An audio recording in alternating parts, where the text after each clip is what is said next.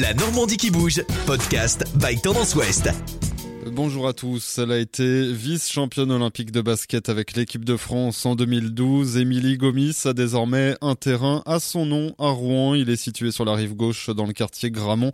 Un bel hommage pour celle qui est passée par le pôle espoir de basket à Petit Couronne. Première euh, expérience euh, à l'internat pour moi. J'ai su en fait à ce moment-là que j'étais pas que j'étais faite pour le basket, mais presque. Enfin que j'étais faite à, pour rester en équipe. Euh, m'entraîner deux fois par jour. J'étais vraiment partie là dans une ambition d'essayer de percer. Et première sélection au niveau régional. Et c'est là que j'ai su euh, à l'époque euh, Pascal Pisan, qui était euh, l'un des coachs, qui m'a annoncé que j'allais intégrer le centre fédéral à Paris l'INSEP. Le haut niveau a commencé pour moi à Rouen. Arrivée à Évreux à l'âge de 6 ans, Émilie Gomis est restée très attachée à la Normandie. C'est ici qu'elle a pu pratiquer le basket dès le plus jeune âge. En sortant de l'école et en ayant un playground qui avait été construit à l'époque il n'y avait pas très longtemps, bah, j'ai eu accès en fait à, la pratique directement avec les garçons. Donc il a fallu aussi que je m'impose.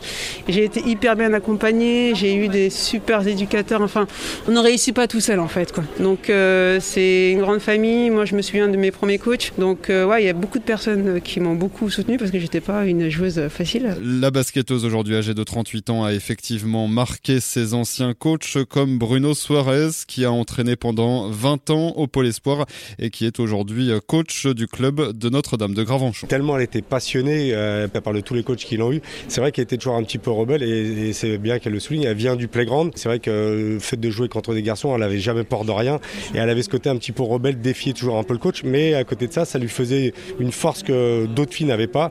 Mais elle était tellement attachante en dehors que voilà, tous ses coachs l'adoraient. Ses anciennes coéquipières se souviennent aussi euh, d'Émilie Gomis, Nadège Legros et Aurélie Larsonnier ont côtoyé la basketteuse sur les terrains. Elle arrivait à la salle, voilà.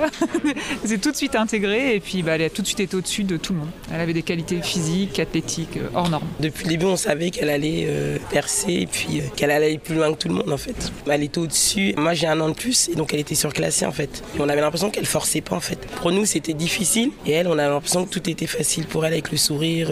C'est un peu l'image qu'on voit avec Michael Jordan qui tire la langue en allant marquer un panier. Bah, c'était Émilie en fait. Aujourd'hui, Émilie Gomis œuvre pour rendre à la région une partie de ce qu'elle lui a donné. Elle vient d'endosser le rôle d'ambassadeur Paris 2024 en vue des prochains Jeux Olympiques. Ma mission, c'est vraiment d'accompagner, d'écouter euh, les collectivités dans leurs projets et aussi de promouvoir tout simplement euh, les Jeux qui vont arriver. Et j'ai envie voilà, que les villes, les collectivités soient un peu plus actives. Et la basketteuse espère aussi euh, créer de nouvelles vocations chez les jeunes Rouennais. J'ai vraiment envie que plus tard, dans quelques années, un joueur qui perd son équipe de France ou qui va aller aux Jeux Olympiques dise Ah, bah, j'ai commencé mes premiers pas sur le terrain d'Emilie Gomis, ça serait le, plus beau cadeau bien sûr euh, que je pourrais avoir, voilà, que ce terrain puisse euh, contribuer au, développement de jeunes et que les gens puissent s'amuser déjà socialement, mais surtout partager des moments comme moi j'ai pu le faire pendant mes débuts.